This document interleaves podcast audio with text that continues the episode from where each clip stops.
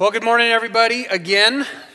My name is Nathan Harris, like Pastor Matt said, and I'm one of the pastors on staff here at East Point, and I'm excited to be with you guys this morning.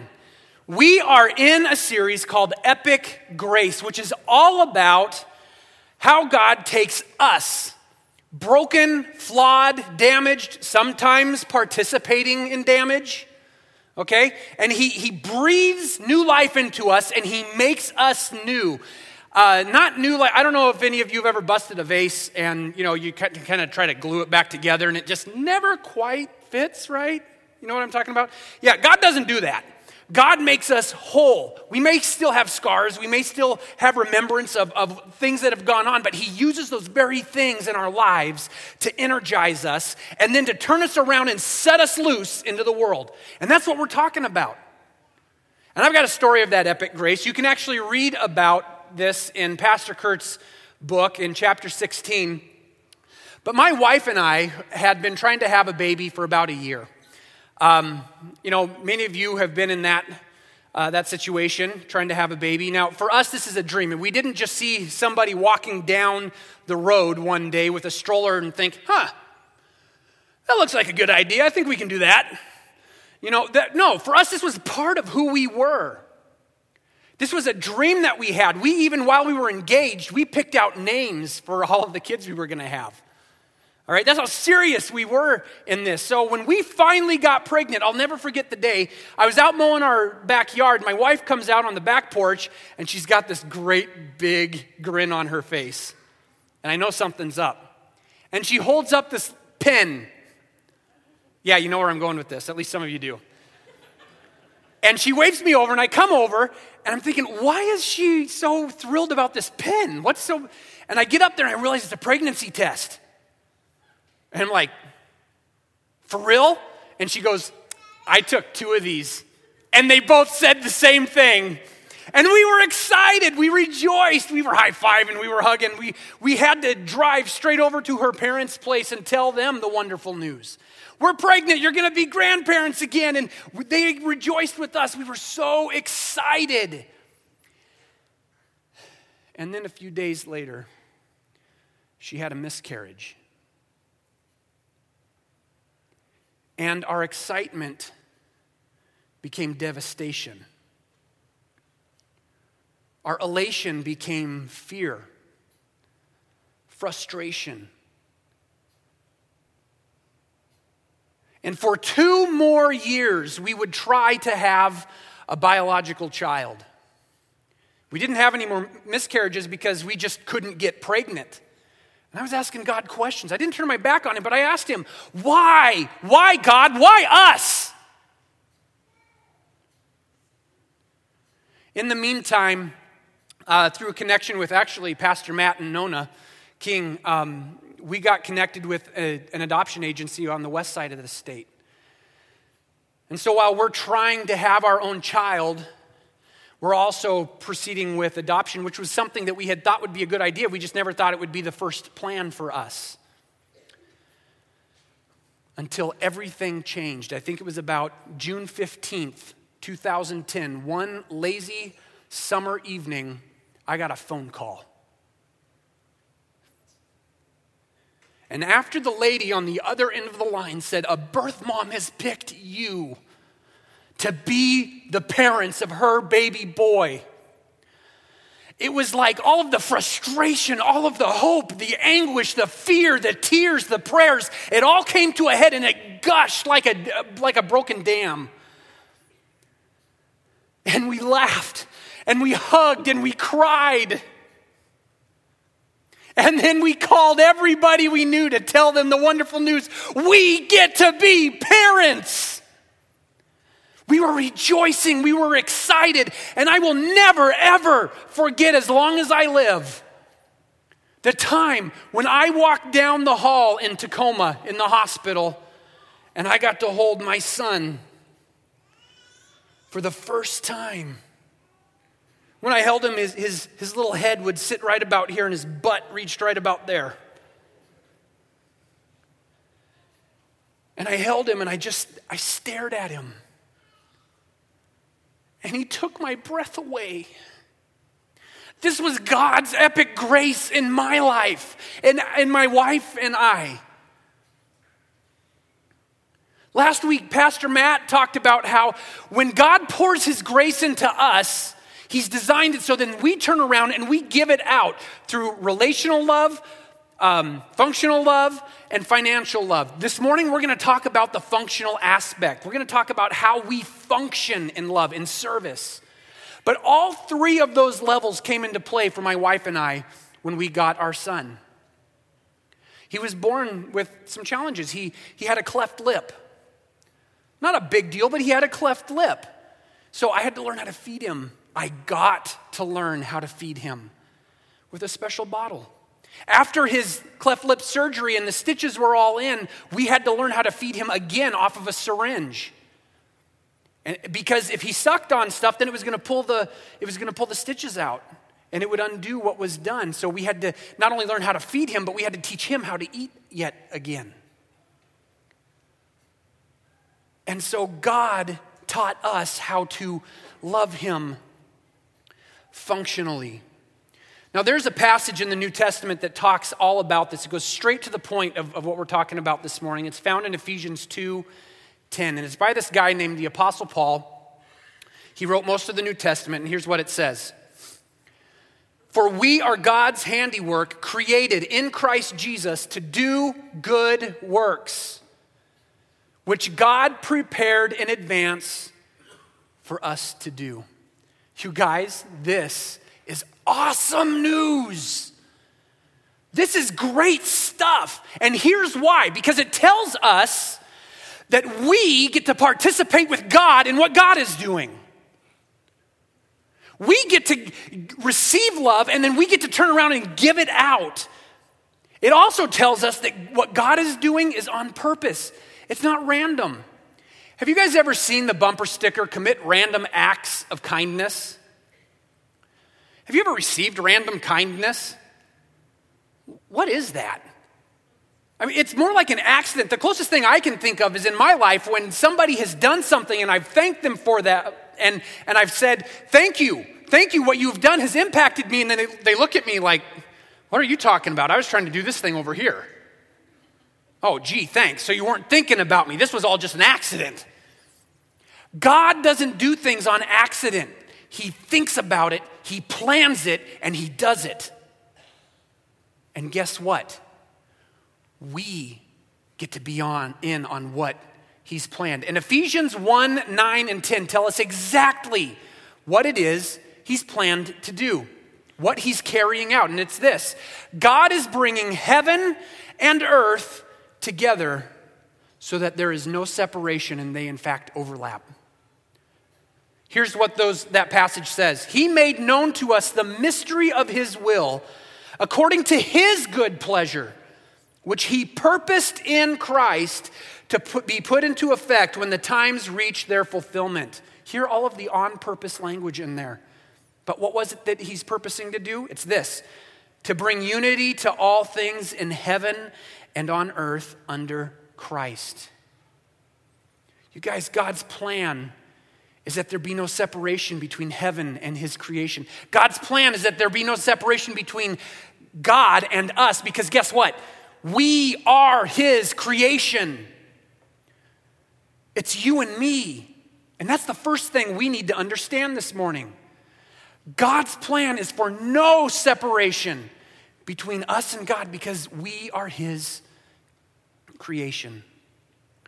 The Bible says that when God originally created us, he created us to be in relationship with him, to relate to other people, and then to have a job on the earth to relate God to the earth. That is to carry out God's plans in the earth. And for a time, that's exactly what happened.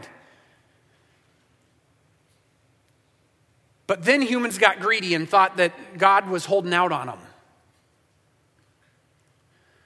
And so like you and I do, the first humans grabbed for power. And they said, God, you're holding out. I want more. And as soon as that happened, sin entered the world. And what was overlapping, what was joined together, was separated. It was separated. Now, if the story ended there, That would be tragic. But it doesn't. You see, the whole rest of the Bible is all about how God has initiated this rescue plan and mission to bring heaven and earth back together, to bring us and him back together. And the place where God begins to bring heaven and earth back together is us. God begins to bring creation back to himself by rescuing us, bringing us back to him so that we can go out and we can do what God has called us to do. We're talking about Ephesians 2:10 this morning, but the 9 verses prior to that talk all about how God sets people right. God saw that we were dead in our sins. And listen, sin isn't just really horrible things like murder and rape. Okay? Sin is anything that is out of joint with the way God has created us to be, to love, to act. So yes, sin is murder, but it's also hatred. Not just the overt stuff, but the stuff where we internalize a hatred towards somebody and we say, I don't like you and I wish harm on you. Whether we tell them that or not. Sin is gossiping about other people. It's tearing them down instead of building them up. Because God designed us to relate and to love with one another. Sin is when we disrespect and disregard our authorities, the authorities in our lives.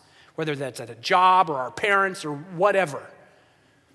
Because they are the people that God has put in our life to shape us, to mold us, to help us along.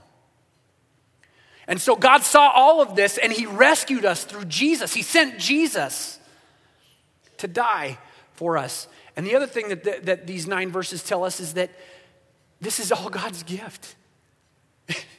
This isn't anything that we earn. We don't have to be good enough to get it. He just gives it to us. There was a time I was in the Boy Scouts and my dad was a leader with my troop. We went to a scouting event one very cold and rainy Western Oregon weekend. And I was one of the younger scouts. And some Einstein decided that the tent that we would all sleep in would just be a tarp hung on a rope. And being one of the younger guys, I was relegated to, closest to the outside. That was really awesome.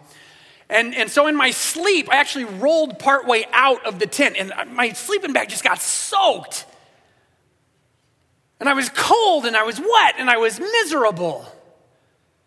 I wanted to go home. I'm not ashamed to say I was about to cry. I think I did cry.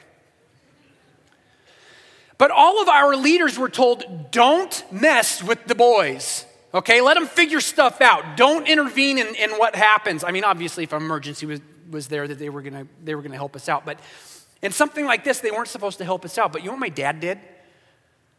He broke the rules. He came to me. He took me. He wrapped a blanket around me, set me in our van, put my stuff up on the dashboard and turned the defrost on full blast. And he warmed up my wet, cold stuff. And then he turned me loose back out in the camp. You guys, that's what God does. He breathes life into our brokenness, and then he turns us loose into the world to be and do what he has created us to do. God's plan is that there would be no separation between us and him because we are his creation. You are his creation. Now, if that was all there was to this, that would be great news, right? I mean, that's exciting. We're his creation. He loves us. But guess what? That's not all. God doesn't just save us so that he can set us up on a mantelpiece and look at us and show us off to his buddies and say, hey, look what I did. Isn't this cool? I mean, he does do that, but that's not all that he does with us. I had a friend who, when I was living in Salt Lake City, he collected Star Wars action figures, and I have no idea why his wife agreed to this, but he had all of these Star Wars action figures hung on their bedroom walls. And everywhere you looked, there was Han Solo and Boba Fett staring at you. And it was weird. It was a little bizarre, let me tell you. But it was made clear to me, don't touch them. Don't tear the packaging, because guess what? They're not going to be worth as much if the packaging is damaged. You guys, God does not put us back together so that he can hang us on a wall so that we don't diminish in value. No, the opposite is actually true. God rescues us. He infuses us with his life, and he invites us to join him in making the world new. He tells us, come on with me. Come with me. Come get dirty with me in this world. And so he calls us to be dirty with him, like a gardener gets dirty. Gets down on their hands and knees in the dirt, and they're pulling weeds, and sometimes they're getting cut in the hands with different things, but it's all to take care of this garden. And so by the time they're done, their hands are bloodied and you know, dirt all under the fingernails. Dirty like a painter painting a masterpiece. Doesn't care what kind of paint and garbage they get all over themselves, because they're painting a masterpiece.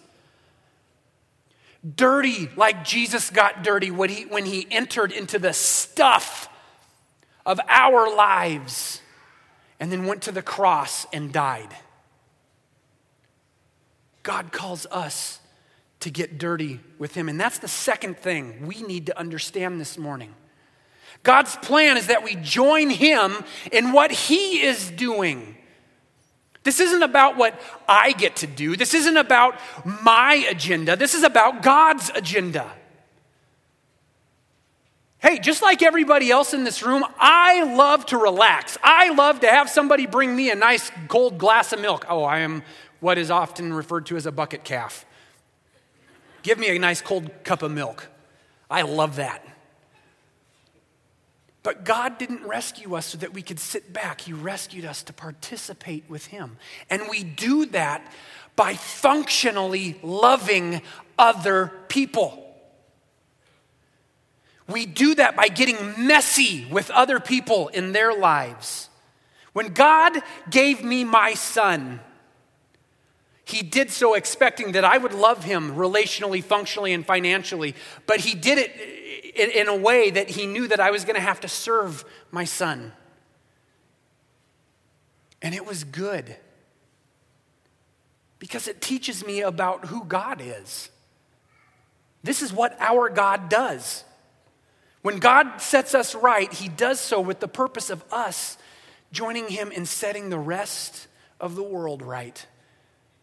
A little bit at a time, a little job at a time. This is God's agenda. It's always been God's plan. It's always been what he has wanted for us. Let's look at the verse again. Ephesians 2:10, for we are God's handiwork, created in Christ Jesus to do good works, which God prepared in advance for us to do.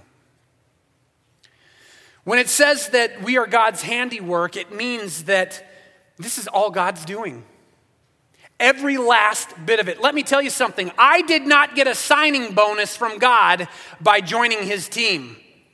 I didn't have anything to bring to it, quite frankly. I didn't. It's all on him. It's all what he does in me. This is an act of his epic grace. He does it simply because he loves us. When it says that we're created in Christ Jesus to do good works, it's talking about our job, our function in the world. This is how we proclaim to the world, God is king. God has come and he is setting the world right. He does it through us. He announces that through us.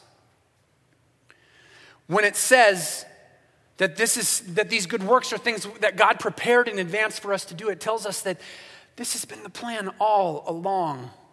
All along. There is no plan B, you guys. It's us. And God is going to accomplish it through us. And we do it not because we're trying to earn grace, but because this is what God looks like. And what God looks like is going to the cross. That's what Jesus did. So we sacrifice. I sacrifice for my son when I stay up with him at night. And I've still got to be up at 5 or 6 in the morning, but I stay up with him when he's sick. My wife and I had sacrificed for our son when we had to teach him how to eat a different way after his cleft lip surgery. You and I are called to sacrifice the way Jesus has sacrificed, by humbling himself, serving others, and dying on the cross. That's what we're called to. That's the life we're called to. How do we do this? How do we look like God? Well, simply, we start to serve. We just get plugged in. We just do something. Now listen, I get it. We all have our likes. We all have our dislikes. We've got our talents. We've got the things we're good at. We've got the things we're not good at. And we even want to please God in what we do. And so we're asking him, and we should ask him, what is it you want me to do? But listen, don't use that as an excuse to not get plugged in. I've had many conversations with people who have been hesitant to get plugged in because, well, they're not sure that's what God wants them to do. Let me pop that bubble for you. Let me be the voice of God here for you, okay? God wants you to serve. He does. He doesn't look at you as a commodity. He's not looking at just to exploit you, but listen, he wants you to serve because you're part of his family. And this is what God does. And so we functionally love the people around us. For we are God's handiwork, created in Christ Jesus to do good works, which God prepared in advance for us to do. What do you think would happen if everyone here in this room began to love their family, their neighbors, their church, their community, relationally, functionally, and financially? What would happen? Now, I'm not saying that none of us do that. I'm not saying that you're not doing that in some way, shape, or form. But what if that became the marker of our lives? Giving God's epic grace away. What would happen? How would your family be impacted? How would our community be impacted? How would East Point be impacted? Think about that. Simply by aligning our lives with what God has called us to be, what God has called us to do, to love in this functional way. Last week, Pastor Matt talked about the gift, and he challenged us this holiday season to love relationally, functionally, and financially, and our families, to serve them, but to do it here at East Point as well. And one way to do this here at East Point is that upcoming on Monday, December 23rd, and Tuesday, December 24th, we have 3 Christmas Eve services. Adventureland is going to be open for ages birth through 5 on all 3 of those services. If you want a practical way of getting plugged into this, sign up to serve with Adventureland. When you do, yes, you will be serving those children and you will be blessing them, absolutely. When you do, you will be serving the staff even, us who are on staff and helping us, and we will be very appreciative and we will be blessed by that. But more than that, you will be serving the people who are sitting next to you right now. You will be serving people who maybe don't come to church except for at Christmas and Easter, and you're going to be giving them the gift of hearing the gospel, of having an opportunity to be connected, reunited with God. And that's an amazing impact to have on somebody's life. It's exciting. We've got another opportunity. You could help out with the ushers and the greeters. Did you know that just by smiling and welcoming people, I mean, actually genuinely having joy and say, so glad to see you. I'm glad you're here. Let me help you find a seat. When somebody feels welcomed here, they feel loved and they feel served. And when they feel that, they're going to be more open to hearing the gospel. These are some very practical ways of being able to get plugged in. Get plugged in. Beyond that, we're also asking in the month of December, we're going to have little tags, I think, next week that you'll be able to sign up or make some commitments for relationally, functionally, and financially. But we are participating in what we are calling the gift, where we're partnering with Life Services. And 50% of what we take in, and we're asking everybody to give a gift above and beyond, one time above and beyond what you normally give in your tithe and offerings to this. And we'll give 50% of it to Life Services, who counsel young women in crisis, who help crisis pregnancies, and they counsel ladies and whatnot. And then the other 50% of it is going to stay in-house, and we're going to do some things to improve our living room, our auditorium here. We've got some stuff that we need to fix with the sound. And by doing that, we're actually serving people. We've got doors in the lobby that need to be put up because it gets cold out there in the winter. And we'll be able to do that, some of that with this. So I want to encourage you to do that. Why do that though? Why? Because God has given us his epic grace. God has taken the brokenness of our lives and he's breathed into them. And now he's asking us to go out into the world and to give it away. Amen? All right. The reality for me and my wife is that as much as Caleb is a gift, my son, and he is a joy, but as much as he's a gift in my life, he wasn't given to me just so that I could hang some really cool pictures up on the wall. And I've got some cool pictures at home. He wasn't given to me just so that I could put a life event on my Facebook account. Status updates, which he does, in fact, provide lots of those.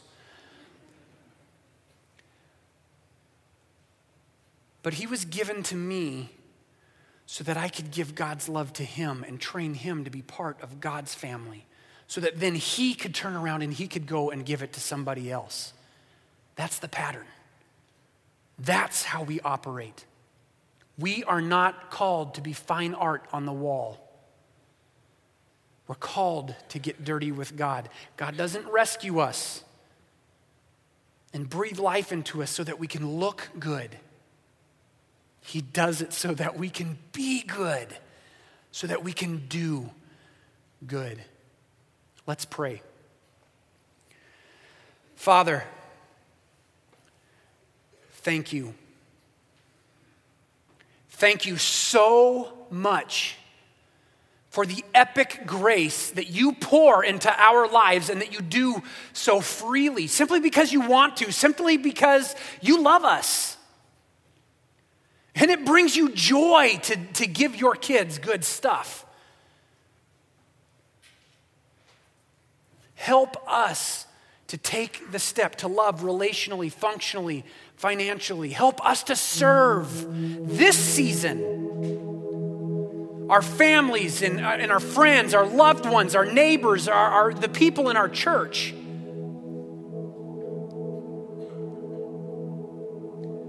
Help us to be your handiwork this season, I pray. Now, if you're here and you have not yet begun your life as a Christ follower, I'm going to say a prayer. You don't have to raise your hand. You don't have to come forward. You can just sit right where you're at and you can make this yours. Just make this your prayer.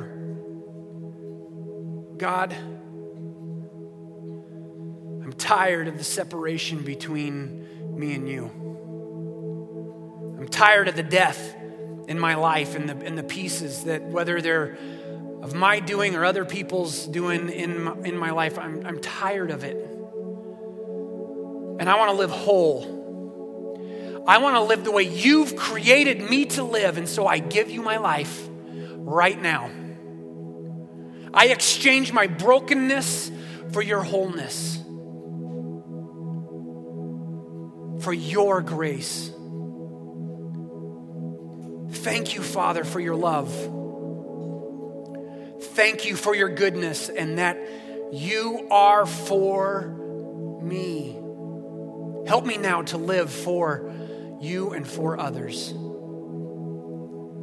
Father, for anyone who has prayed that prayer for the first time today, or they're recommitting their life to you right now, I pray that you would fill them with your Spirit, that you would give them your presence, that you would give them your love, that you would help them to know how secure they are in you because of your love, because of what you have done. Because, God, your love has conquered everything. Let them bask in that and to live their lives in light of that from this day forward. Thank you so much for loving us. In Jesus' name, amen. But would you stand with me? We're going to celebrate. We're going to sing this last song and celebrate, and then I'll be up. All right, love has indeed won. Hey, you know, when my wife and I went to finalize our son's adoption, there was a question asked of us in open court that really solidified some stuff in me, and it was this. Do you understand that from this day forward, it is as though your son, or it is as though Caleb has been born to you? And you know what? That really taught me about the heart of God, because you guys, when we commit to him, it is as though we have been born to him. Let's join him in the family business. If you accepted Christ for the first time or are recommitting your life to Christ, we have new believer packets available at all of the exits. You can pick one of these up. It has a Bible in there and some other information. If you want to take communion, we've got communion on both sides of the room. If you need prayer, come this way. Don't go that way. We'll have a prayer team up front. And because Pastor Kurt could not be here to dismiss us today, we've got a video of my son doing it. Let's watch this. As you guys, thanks for coming. See you next. See you this week. See you later. All right, you guys, have a great Thanksgiving. We'll see you next week.